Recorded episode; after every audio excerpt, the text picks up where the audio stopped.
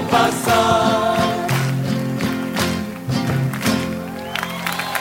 Edizione numero 660 di LatinoAmericano, benvenuti a tutti gli ascoltatori di questa trasmissione che è partita il 1° dicembre 2005. Abbiamo appena superato i 13 anni interrotti di trasmissione ogni giovedì dalle ore 19:10. latinoamericano@gmail.com, ripeto, latinoamericano@gmail.com. Potete comunicarvi con noi anche attraverso Facebook, mettete mi piace alla pagina Facebook di LatinoAmericano. E siamo in diretta perché sono le 19:19. Di cosa si occuperà questa edizione di LatinoAmericano? Naturalmente che torneremo alla questione venezuelana, proveremo a farlo in un modo un po' diverso, da un altro sguardo che sicuramente ci aiuta a capire meglio questa situazione così difficile.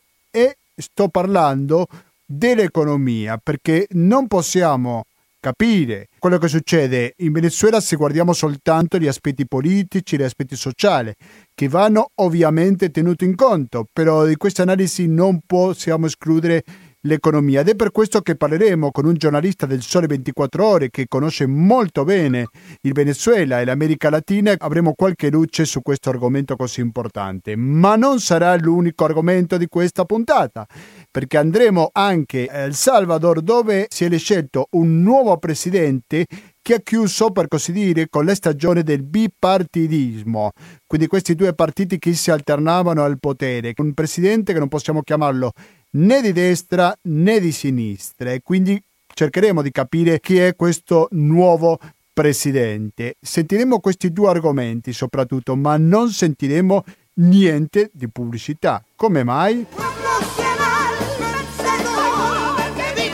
Perché abbiamo un conto corrente che è il 120 82 301, che è intestato Cooperativa, Informazione e Cultura, via Antonio da Tempo numero 2, il CAP 35 131 Padova. Il RID bancario e il pago elettronico sono i metodi alternativi per aiutarci a sopravvivere. Restate all'ascolto della Radio Cooperativa. Oggi stiamo sentendo la musica proprio che viene del Salvador. Adesso sentiremo un classico, che possiamo chiamarlo così, della musica centroamericana, come lo è La Maldición del Malinche. Nos vieron llegar mis hermanos emplumados, eran los hombres barbados de la profecía esperada. Se oyó la voz del monarca de que el Dios había llegado y les abrimos la puerta por temor a lo ignorado. E sono le 19:26, siete sempre all'ascolto di Radio Cooperativa sull'FM 92.7 o sul www.radiocooperativa.org per ascoltarci in streaming dovunque vi troviate.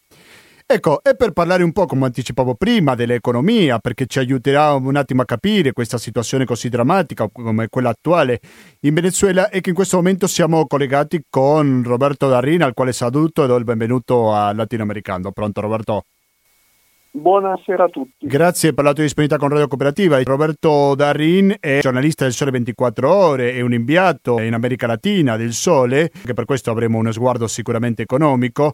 Ma Roberto Da Rin è una persona che anche a Chávez lo ha conosciuto personalmente, ha fatto diverse interviste come inviato sempre del Sole. Però intanto vorrei partire, Roberto, se tu sei d'accordo, con la questione di questo vertice che c'era in Uruguay, che partiva proprio oggi, per provare a mediare, no? Perché lo ricordiamo che l'Uruguay insieme al Messico sono i due paesi che hanno proposto una mediazione fra la posizione di Guaidó e quella di Maduro. Hai qualche notizia recente? Se è successo qualcosa in queste ultime ore?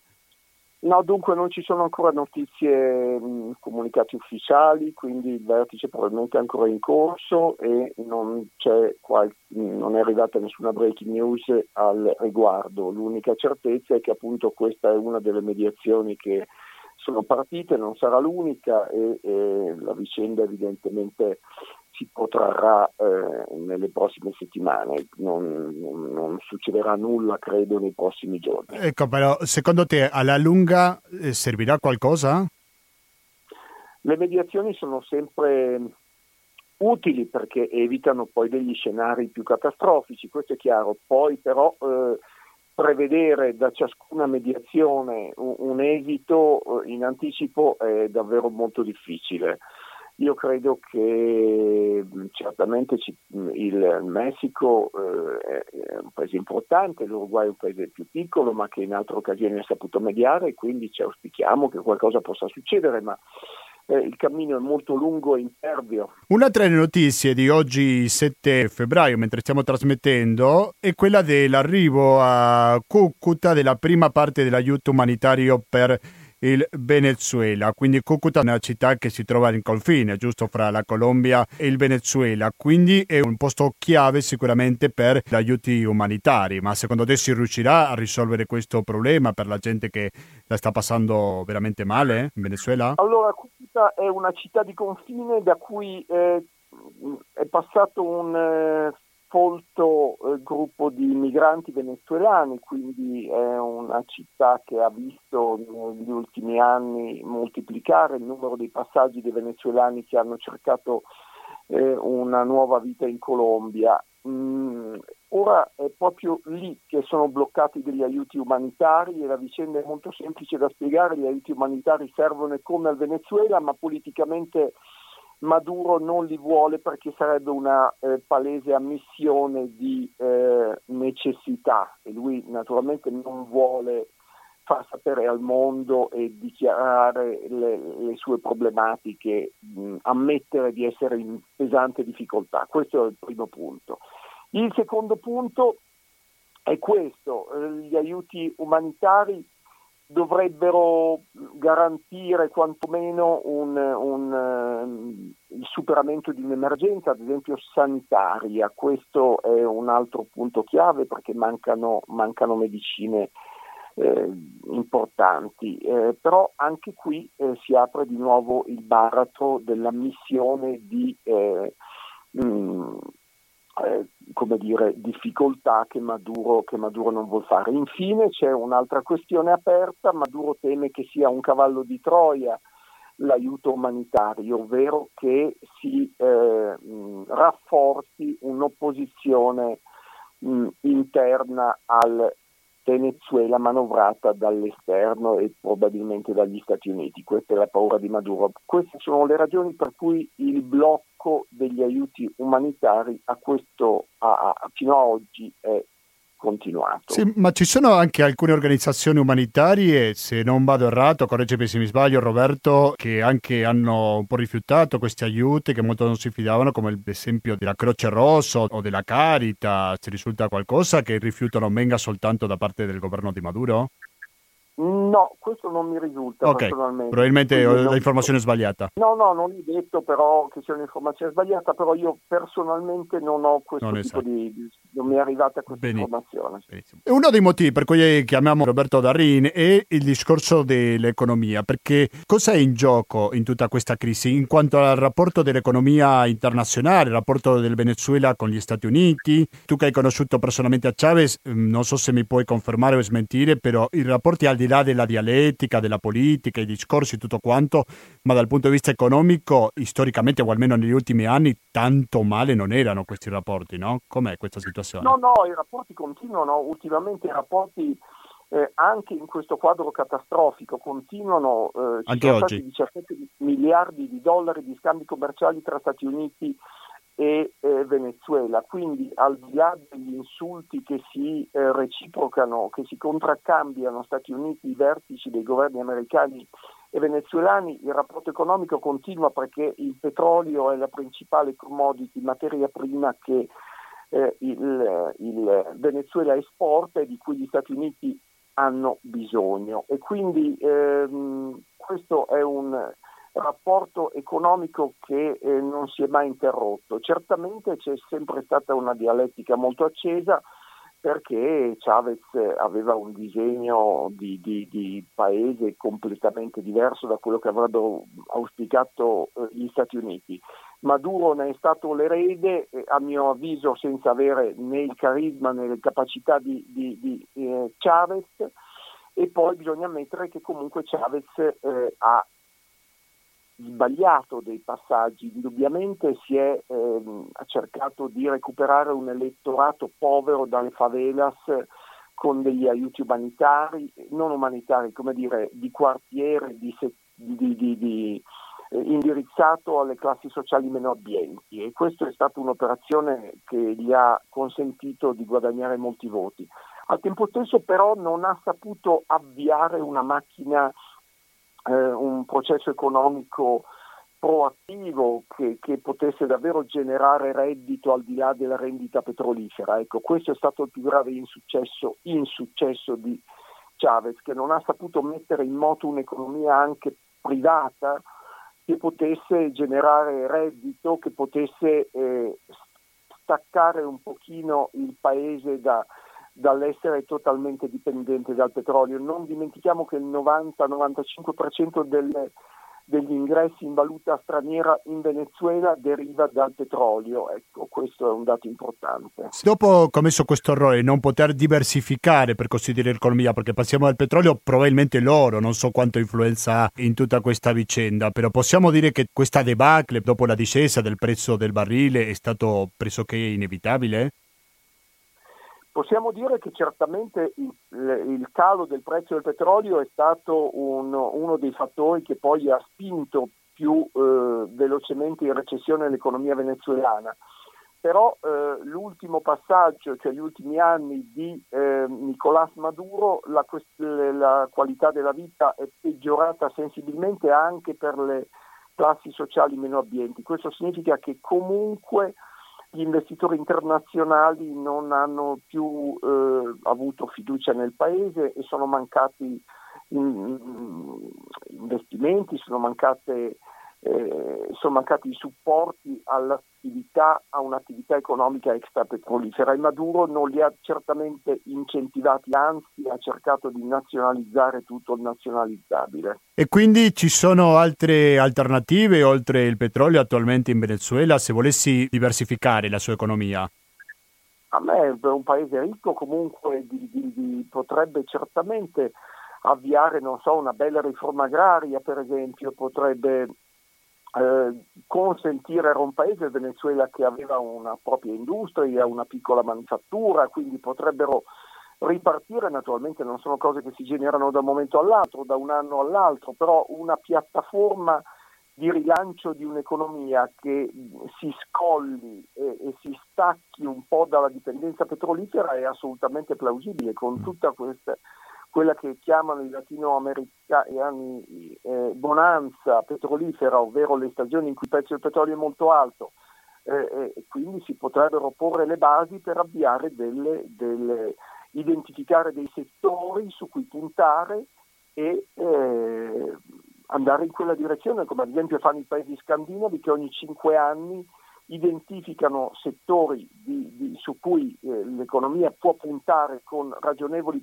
possibilità di successo e indirizzare, spingere, consigliare economisti e soprattutto imprenditori in quella direzione, magari a svantaggio di altri settori che vengono considerati ormai obsoleti o non promettenti dal punto di vista economico, perché altri paesi come la Cina, per esempio, forniscono produzioni a livello a costi più bassi. Quindi sì. La stessa cosa potrebbe fare il Venezuela, potrebbe identificare dei comparti da lanciare o rilanciare in modo da poter iniziare questa diversificazione, affrancarsi, liberarsi dalla tirannia del prezzo delle materie prime petrolifere che fluttua, e quando va giù diventa una condanna per il paese. Sì. Allora, sono esattamente gli stessi gli interessi che hanno gli Stati Uniti in Venezuela rispetto a quello che hanno la Cina e la Russia da una parte e l'Europa dall'altra, oppure c'è una specie di differenza fra questi rapporti economici? No, sono rapporti. Allora, la Cina ha investito qualche cosa come 60 miliardi di dollari, quindi moltissimo. La Russia ha investito 17-18 miliardi di dollari, e sono tutti investimenti che naturalmente non sono beneficenze, sono investimenti sapendo che l'asset, il vantaggio principale del Venezuela è quello petrolifero, e quindi hanno puntato su Venezuela sapendo che c'era un ancoraggio, il petrolio come ultima riserva, risorsa su cui eventualmente farsi rimborsare. Non dimentichiamo che il Venezuela è il paese al mondo che ha il maggior numero di riserve di petrolio provate, 300 miliardi di barili, che sono una cifra enorme, un patrimonio immenso di ricchezza, e tutti questi paesi naturalmente puntano alla stessa cosa, allo sviluppo del petrolio, sì, per poterlo acquisire a dei prezzi magari agevolati rispetto a quelli di mercato. Questo è il gioco. Ma ti chiedo, e dopo ti saluto perché solo hai poco tempo, Roberto Da Rin, se dovesse cadere Maduro, questi investimenti sia cinesi che russi così importanti, così ingenti, andrebbero persi? Ecco, questa è una buona domanda a cui nessuno ha una risposta. Certamente i russi si sono già cautelati perché hanno chiesto come garanzia il 49% di CITGO, che è la società di raffinazione che il Venezuela possiede e che è sviluppata prevalentemente negli Stati Uniti. Quindi i russi furbescamente hanno comunque chiesto una garanzia se tutto dovesse andare male, e quindi sono quelli più coperti. I cinesi sono forse un pochino meno protetti, anche perché hanno investito di più, e questa è una delle ragioni per cui sia Cina che Russia sostengono il presidente Maduro e non l'autoproclamato presidente Guaidó. Molto chiaro. Roberto Da Rin, giornalista di Sole 24 Ore, grazie infinite per la tua disponibilità con Radio Cooperativa, buon lavoro. Grazie, buon lavoro a voi tutti. Grazie, credo che è stata una fortuna sentire un giornalista così ben informato come Roberto. Adesso restate all'ascolto di Radio Cooperativa. Dopo sentire questo brano che si chiama Farabundo Martí, sentiremo una voce che ci racconta qualcosa su El Salvador. Dicen que dicen, debieron pasar a Farabundo Martí por Izalco, Coayúa y León, por Sonsonate y Quiché. Dicen que vieron pasar a Farabundo Martí por Izalco, Coayúa y León, por Sonsonate y Quiché. Por Nicaragua y El Salvador, por Guatemala pasó, con su luz de liberación Farabundo llegó. 19:46 minuti, siete sempre all'ascolto di Radio Cooperativa, e il secondo argomento di cui parliamo oggi in questa edizione, la numero 660 di LatinoAmericano, è El Salvador, perché El Salvador sono stati domenica scorsa delle elezioni che hanno avuto il successo di un tale Nayib Bukele. Non sembra molto latinoamericano, i suoi origini dopo vedremo di chi si tratta, una figura che è difficile chiamarla di destra e sinistra perché ha rotto con il monopolio, per così dire, di due principali partiti salvadoregni come sono sempre stati Arena e il FMLN. Bukele è il nuovo presidente del Salvador, ha soltanto 37 anni, quindi molto giovane. Ma il mio parere su questo è che in questo momento siamo in collegamento con un'attivista salvadoregna alla quale saluto e do il benvenuto. Il suo nome è Natalia Quiñones. Pronto Natalia, come stai? Pronto, ciao a tutti, grazie per lo spazio Gustavo. No, grazie a te per accettarlo. Dunque Natalia, prima di tutto vorrei chiederti cosa possiamo dire di questo nuovo presidente Nayib Bukele, per favore. Perfetto, allora cosa possiamo dire di questo nuovo presidente? È un po' confuso, un po' disorientante per noi, anche chi siamo salvadoregni, perché tutta la carriera politica di Nayib Bukele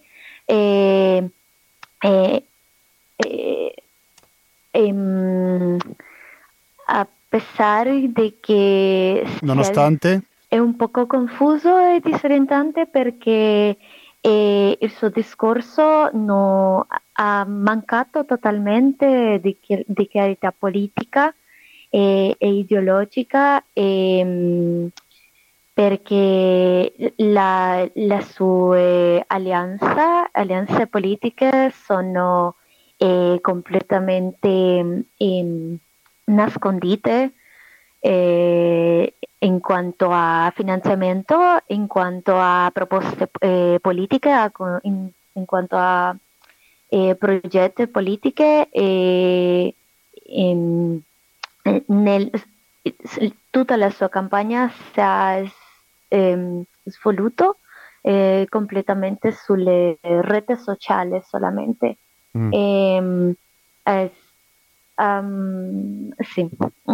per il momento. Una cosa sicuramente che chiama un po' l'attenzione è che ha superato il 50%, per essere preciso ha raggiunto il 53% nell'elezione del 3 febbraio, così evitato il secondo turno. Però come si spiega un successo elettorale di queste dimensioni?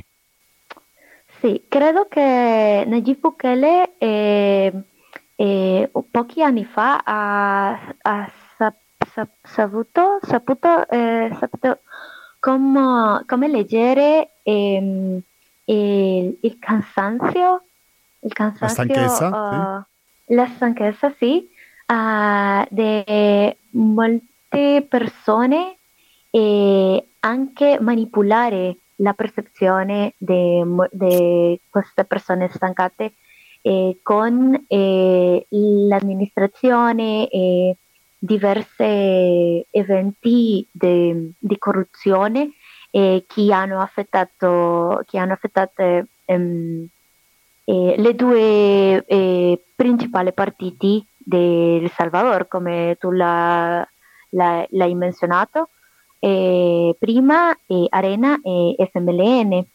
E dopo l'accusazione contro Mauricio Funes, il primo presidente del partito di sinistra, lui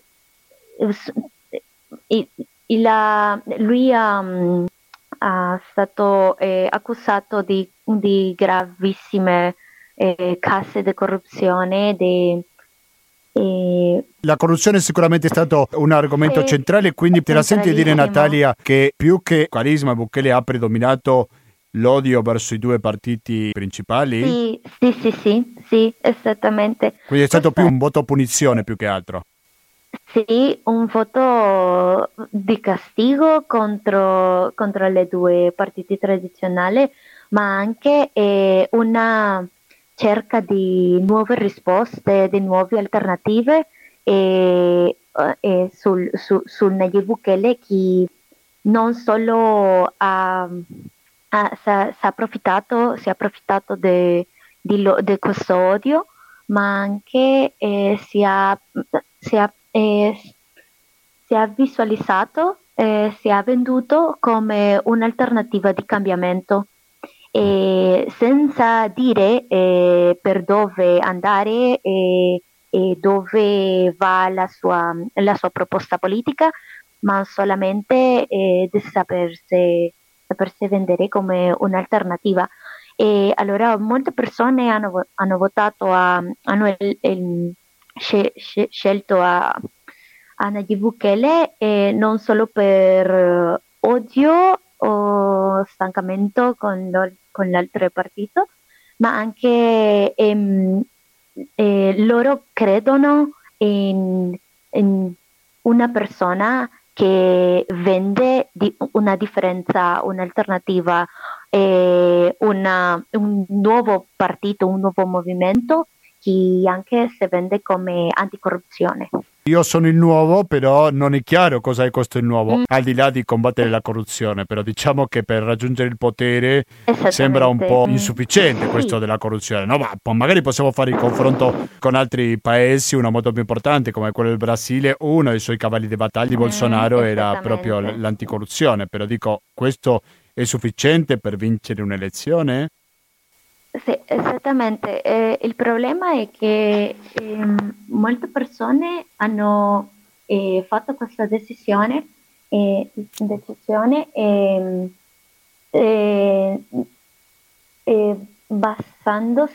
in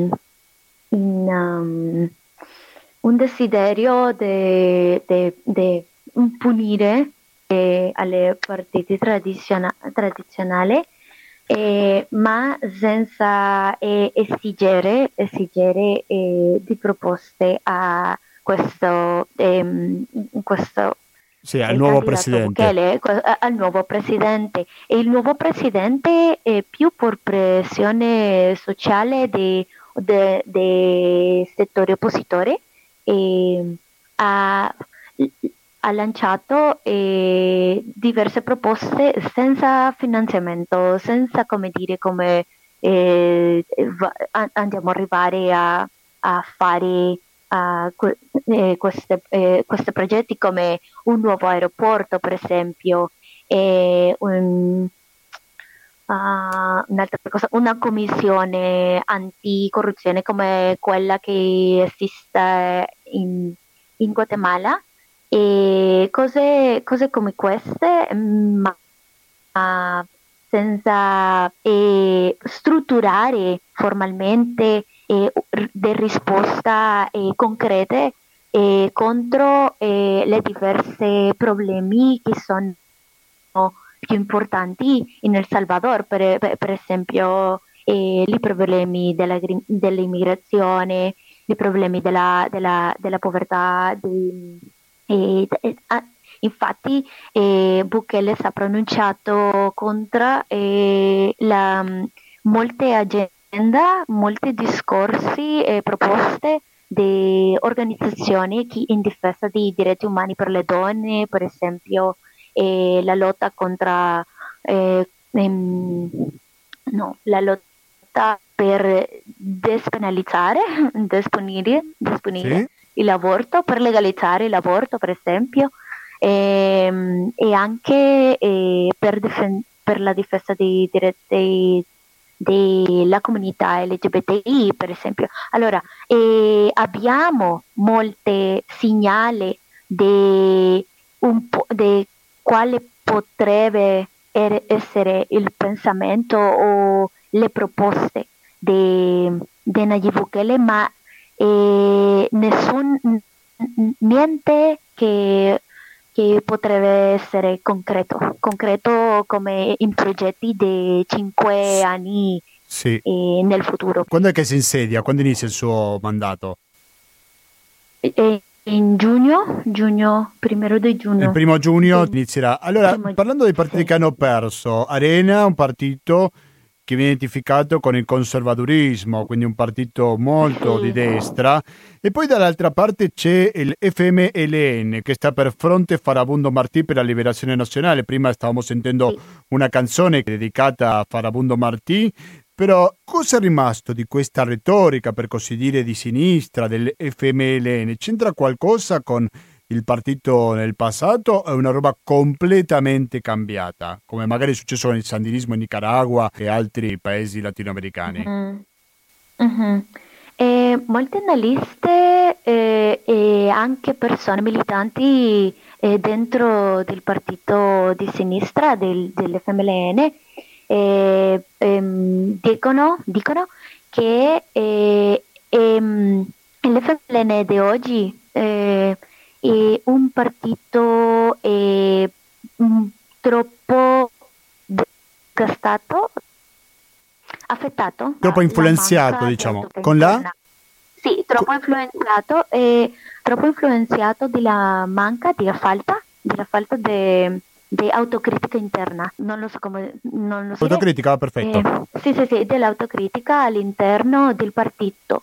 Anche ha subito un presupposto ovviamente di molte situazioni o momenti politiche nel quale si è visto forzato a fare di alleanze con altre partite come Ghana. Ghana è il partito politico che ha accoglito a Nayib Bukele per la sua candidatura alla presidenza, Ghana è un partito anche sentito come partito, non lo so come dire, di molte persone che hanno uscito Arena. Allora, l'FMLN, la lettura, l'analisi di molte persone di fuori ma anche di all'interno, che ha perso molte opportunità di fare cambiamenti importanti per paura a fare delle cose molto non popolari e perdere di voti per prossimi periodi elettorali, ma anche perché all'interno, dentro della cupola del potere, ha molta influenza, è molto influenzato per una fazione, per un settore anche borghese, anche con molti interessi capitalisti che hanno influenzato molte decisioni dentro del partito FMLN. Durante le due amministrazioni passate, durante Mauricio Funes, durante oggi l'ex presidente, aggiungo io, attuale, sì. Sì. Le due ultimi presidenti, l'FMLN ha avuto molte opportunità di fare le cose differenti, di un modo diverso, ma ha deciso che no, per l'influenza di questo interesse. E queste alleanze con settori di diretta per proteggere persone che hanno fatto della corruzione, come Mauricio Funes per esempio. Ma non si è visto un po' chi è Bukele quando è stato fino adesso il sindaco della capitale di San Salvador? Come ha amministrato questa città? Non ci dà qualche idea di quello che potrebbe succedere dal 1° giugno? Sì, come sindaco di San Salvador è un po', diriamo, potrei dire che è un po', è stato un po' tradizionale la forma di governare come sindaco di San Salvador, perché non ha fatto cose molto diverse di sindaci passati. Di altri sindaci in passato, esattamente. E molti progetti che erano di altre amministrazioni. Lui l'ha replicato. Per esempio, ha rimodellato, o non so come le dire, ma ha rinnovato molte piazze nel centro storico di San Salvador, e ha fatto molte cose che sono molto attrattive per esempio la classe media della capitale salvadoregna, della città, e anche per i turisti, ma per le persone di classe più basse e di meno risorse è molto diversa la percezione che abbiamo tra queste tipi di persone, perché il centro storico è il territorio che l'ha intervenuto di più, ma è solamente per attirare di inversionisti privati che hanno cambiato molto la dinamica economica del centro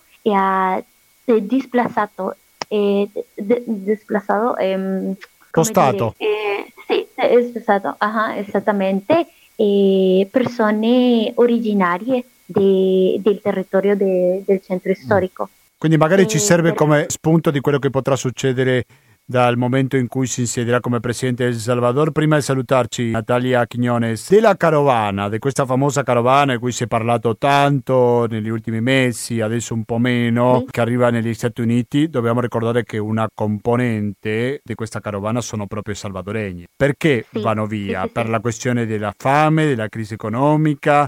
Cos'è che spinge i salvadoregni a scappare dal proprio paese?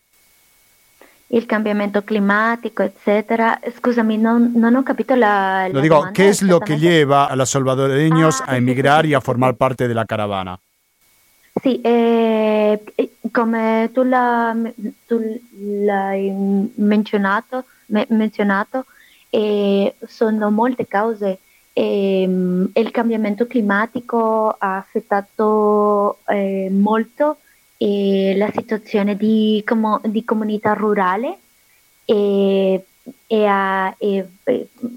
molte persone ogni anno sono più povere e anche più vulnerabile all'impatto di, per esempio, eventi naturali che sono estremi, per esempio le piove, uragani, e anche non so come dire, la sequia.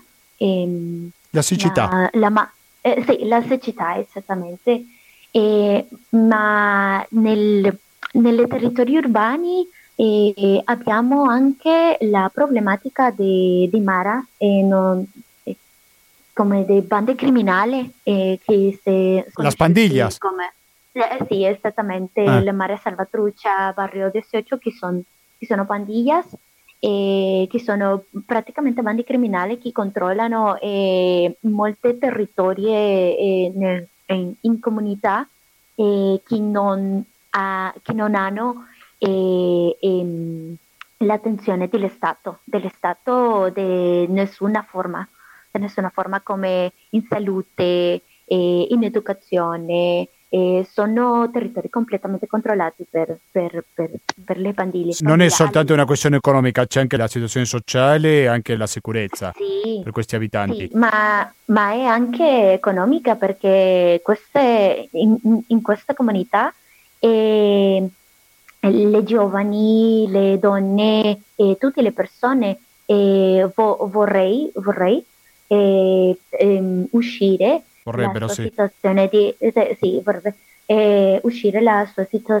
di povertà, ma non è possibile molte volte, perché per la situazione strutturale e economica del Salvador, ma anche per tutte le limitazioni che questa pandilla mettono per le famiglie più poveri e più vulnerabili. Natalia Quiñones, io ti ringrazio veramente tanto per questa disponibilità con Radio Cooperativa, perché ci hai aiutato a parlare di un paese, uno dei più piccoli del Centro America, per cui conosciamo ben poco, quindi magari in futuro faremo altri collegamenti per aiutarci a conoscere meglio questo paese. D'accordo, Natalia?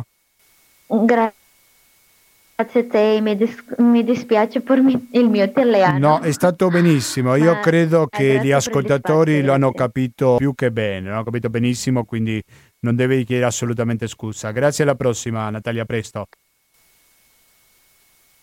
Grazie, ciao. Un saluto.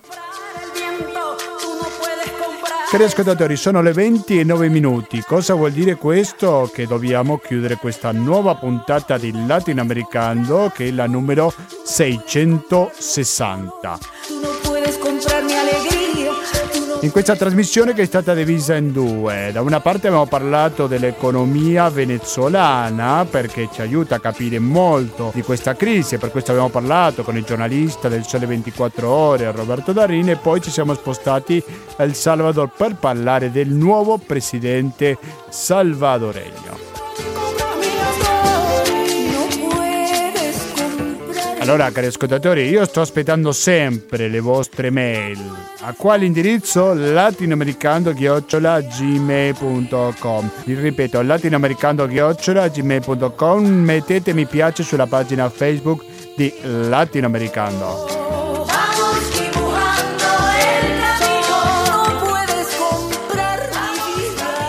Adesso noi ci salutiamo, però potete fare qualsiasi cosa fuorché cambiare frequenza, perché dalle 20:20 fino alle 21:50 sentiremo Io mi racconto e 10 minuti dopo partirà Internotte, che andrà avanti fino alla 00:30.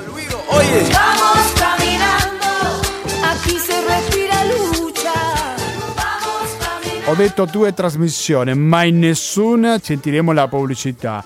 E la causa è molto semplice: 120 82 301, ripeto 120 82 301, naturalmente intestato a Cooperativa Informazione e Cultura, via Antonio Tempo numero 2, il KP 35 131, Padova, e RID bancario e pago elettronico sono i metodi alternativi per aiutarci a sopravvivere.